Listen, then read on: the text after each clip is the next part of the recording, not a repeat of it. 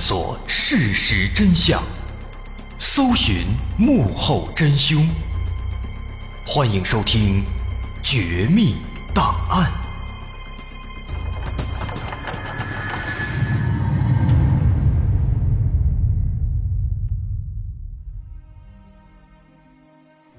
还原事实，探索真相。欢迎继续关注《绝密档案》，我是大碗。在之前咱们说到，张清安靠着《武功经》里面的各种灾难预言，继廖桂堂之后，又拉拢了数十位村民，在张清安的煽动和洗脑之下呢，他们开始全都信奉武功菩萨。虽然现在呢只有那么区区几十人，但是张清安已然是激动不已。他仿佛看到了之后接受万人朝拜的场景，而此时此刻，他感觉这小小的农村已经容不了自己了，自己要往巴中县城进发，在那里决策天下大计。于是，一九八一年五月，张清安来到廖桂堂家里，邀请他一起前去巴中县城考察，为以后建功立业规划蓝图。在前往的路上，张清安向廖桂堂分享了自己打算加冕为王、称霸一方的想法。廖桂堂听了非常激动，他觉得张清安不光上知天文、下晓地理，更是有宏图大志，当即表示愿意永远追随他。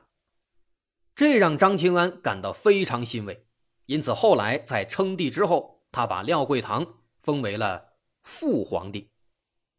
哎，没想到吧，在他这儿，皇帝都有正父之分了。张清安提出，既然现在要加冕为王、当皇帝了，那么就要选定都城。这都城呢，就定在他们巴中当地最为合适，毕竟这个地方他们比较熟悉。那既然都城选定在这儿了，下一步呢，就要找一个地方作为皇宫。所以眼下他们的主要任务就是在巴中城区。寻找合适的皇宫地点。两人先是在城区里转了转，可是转了大半天啊，发现没有一个合适的。接着转啊转，一直转到了傍晚，眼看该回去了。此时他们路过了巴中县的川剧团，忽然发现这个地方不错呀。当时的巴中川剧团是一个小瓦楼，这栋小瓦楼呢。建在一座高台上，面朝着巴中境内的一条河流，叫南江。这看上去，不管是建筑造型，还是地理位置，还是居高临下面朝河流的这个感觉，那都是相当到位，相当气派。于是张清安一拍大腿：“等我做了皇帝之后啊，这儿就是我的皇宫了。”这皇宫呢，就算是选下来了。皇宫选好了。第二天，两人又一路转到了巴中县有名的一个风景区，叫南堪山。这山上呢有很多桐树，当时开满了桐花。看到这个场景啊，张清安又来劲了。他告诉廖桂堂说：“这桐花啊，每年二月才开，现在五月份了，又开了一次。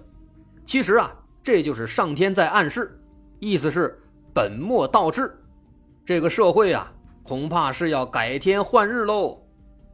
哎，他说了一番这样的话，但是他这番话里啊有瑕疵，因为查了查，桐花呢实际上是每年的清明前后开花，被称为清明节气之花。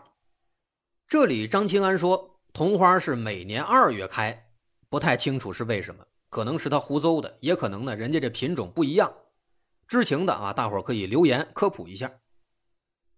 那当时说完了这个花啊，紧接着张清安就开始吹牛逼了。他说：“哎，这个社会啊，如果想要改天换日，还需要从源头上开始清理，也就是《晋书·武帝传》里说的正本清源。你知道什么叫正本清源吗？正本清源啊，就是从根源上加以整顿。等未来咱们建国了，就叫中原皇清国。中原就指咱们中国。”皇呢指皇帝，清就是说的正本清源，而那皇清呢就是年号。这汤汤汤，他说了半天，这一番话说下来呀，看着这个张清安在那指点江山这动作，廖桂堂那是心潮澎湃，激情满满。哎呀，看来这冥冥之中的确是自有天意啊！他非常兴奋，恨不得马上就拥护张清安称帝。这张清安看他这么激动啊，反倒开始劝他了，让他不要着急，戒骄戒躁，一切啊都会水到渠成的。这番话一说，哎呀，那廖桂堂啊，那是更加佩服了。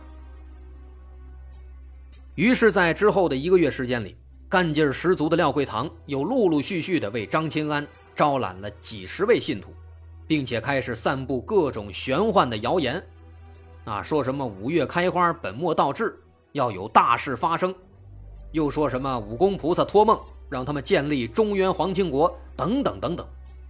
总之呢，就是造势，为张清安称帝做一些舆论上的准备。在那个年代啊，那种特殊的环境下，再加上张清安当时确实蛊惑了很多人，所以人们对张清安呢本来就非常信服，因此这样的谣言一时间呢也确实发挥了很大作用。很多人都在私下讨论，甚至有一些看热闹不嫌事儿大的，还跟着编造了类似的谣言，更加起到了促进作用。而张清安自己也没闲着，在发展信徒的同时，也没忘记加强自己的后宫建设。毕竟要当皇帝了，皇帝那都是后宫佳丽三千人，他要给自己多选几个妃子，好多生几个孩子，以后继承皇位。这个消息出来以后啊，那可不得了。听说这冥冥之中上天指定的这未来的皇帝啊，要选妃子了，有几位铁杆信徒马上就站出来了，表示愿意把自己的女儿献给张清安作为皇妃。这让张清安高兴坏了，赶紧答应说，到时候登基的时候啊，就挨个给你们封成皇亲国戚。不得不说啊。当时被张清安蛊惑的女孩的确不在少数，后来总共有六名女性被张清安纳为妃子，这后宫佳丽可以说已经初具规模了。这个情况也不禁让我们万分感慨呀。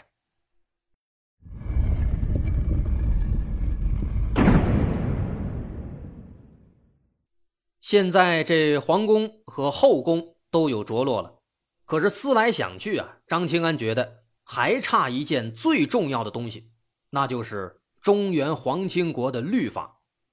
一个国家要有法可依，才能长治久安嘛。你看这个道理，他都能想到，说明张清安为了建国还是下了不少功夫，查阅了不少专门的资料的。那为了这部中原皇清国的法律，张清安啊可以说是用尽了毕生所学。从六月份开始，他就把自己关在屋子里不出门了，憋了将近一个月，自己一边创作一边连蒙带抄，终于编写了一本足足有四万多字的法律文件，叫做《天律森令》。这份张清安苦苦撰写的文稿，全文都是用毛笔书写的，其中包含了他们中原皇清国的国令、国法、国政。国史、信财、三成九品和新预案七个部分，弄的是有模有样，充分反映出了张清安的治国设想。在最后还盖上了他私自制作的一个皇清玉印，这感觉上还是非常到位的。这四万多字的文稿还都是用毛笔书写的，其实就算放到现在，用电脑打字创作四万字的文章。也不是一件轻松的事情。由此可见，张清安对自己未来的建国大业，不仅有着清晰的规划，在制度建设方面的落实也是做的相当卖力，说明张清安的能力确实是有的。只可惜呢，他这能力没用在正确的地方。那当时呢，在这个天森律令颁布之后不久啊，张清安感觉光这一本好像还不太够啊！一个国家这么大，怎么能只有区区一部法律呢？于是啊，他再次用尽毕生所学，又把自己关在小屋里憋了半个多月，最后又写了好几本有一本叫《三秉九品》，一本《五律归亲》，一本《四祖礼异想天开》，一本《古玉观》，等等，可以说写了很多个法典法规，专门用来作为天森律令的补充。把这些全都写完了，张清安这终于是心满意足了。堂堂中原皇亲国的制度基础，哎，这算是有了法律依据了。六月二十九日，张清安和其他骨干成员经过商讨，认为现在一切已经准备就绪，最终决定在七月二号这天举办登基大典。为了登基大典，他把一名信徒在巴中县城闲置的一处废宅子要了过来，当做他暂时居住的行宫。又让大伙用泥和砖夯起了一座高台作为登基台，之后呢，还杀鸡宰牛，为登基仪式可以说是做足了准备。很快，时间就来到了一九八二年阳历七月二号早晨，登基大典正式开始。早晨八点，只见张清安身穿着一件特制的龙袍，缓缓走上登基台。当然，他穿的这说是龙袍。实际上就是拿那个道士的道服来改的，黄不拉几的，再绣上几个字成了龙袍了。只见这张清安啊，缓缓走上登基台，正要坐下，可就在这个时候，忽然间，意外发生了，在台下有一个叫做何变的成员，忽然倒在地上，口吐白沫，嘴里边一直嘟嘟囔囔的，不知道在念叨什么，还伴随着浑身抽搐。看起来非常吓人，大伙一看，赶紧聚过来准备帮忙。可是就在这个时候啊，这何变忽然又坐起来了。起来以后，他激动的大声说：“哎呀，我见到玉皇大帝了！见到玉皇大帝了！玉皇大帝告诉我说，咱们巴中马上要出两位皇帝，一位姓张，另一位姓廖。”人们一听。好家伙，这是玉皇大帝显灵啊！一个姓张，一个姓廖，这不就是张清安和廖桂堂吗？看来呀，这是天意呀！旁边的廖桂堂一看啊，立马带头跪下了，对着张清安大声喊：“哎呀，皇上万岁！皇上万岁万万岁！”旁边人们一看啊，也赶紧全都跪下，一时间“皇上万岁”的呼喊声响彻了整个院子。就这样。在这所谓的玉皇大帝的授意下，张清安成功登基了，成为了中原皇亲国的第一位皇帝。当然了，他自己心里知道，这个叫做何变的成员，其实是他自己一手策划的，为的就是让玉皇大帝来给自己的登基来背书啊。于是就这样，登基仪式圆满完成，而张清安趁热打铁。开始给大家封官赐爵。首先把这廖桂堂封为副皇帝，自己的媳妇儿封为皇后，刚才倒地演戏的何变封为通天大法师。啊，毕竟刚才他演了这么一出玄幻的戏嘛，正好让他当个法师。此外呢，还册封了义氏、雷氏等女子作为皇妃。这些都封完了之后。他又拿着自己的名单，把古代出现的一些各种官职通通都封了一遍，比如什么山阳国公、蜀王、巡抚、总督、元帅等等等等。其中有十八位还得到了他亲自刻制的一枚官印，每个人还发了一份委任状。这官职可以说，哎，分的差不多了，他又开始马不停蹄的。着手建立自己中原皇亲国的武装力量，怎么建立呢？他把自己的子民叫到一起，从这帮子民里挑选了七十个比较身强力壮的，组成了他的皇家卫队，又把这支队伍的控制权交给了最为信任的父皇帝廖桂堂。不过呢，虽然说哎什么皇家卫队，但这只有七十个呀。这小队伍还是有些单薄，思来想去，他感觉这样不足以保护自己，怎么办呢？他就想结盟，可是找谁结盟呢？这个时候，张清安就想到了蒋介石，他心想，给蒋介石也封个一官半职的，跟他合作，帮助自己成就大业。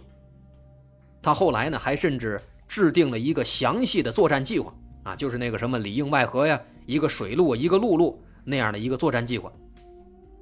但是他不知道啊，人家蒋介石早就死了，给蒋介石的诏书呢，后来确实寄出去了，但是到底寄到哪儿去了，后来谁收着了，这个咱就不清楚了。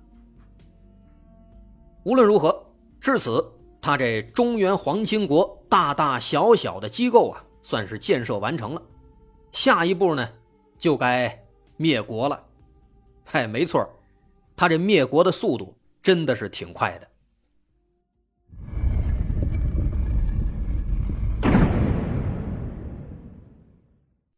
在登基以后啊，所有人可以说是士气大增，全都幻想着在张清安的带领下大富大贵。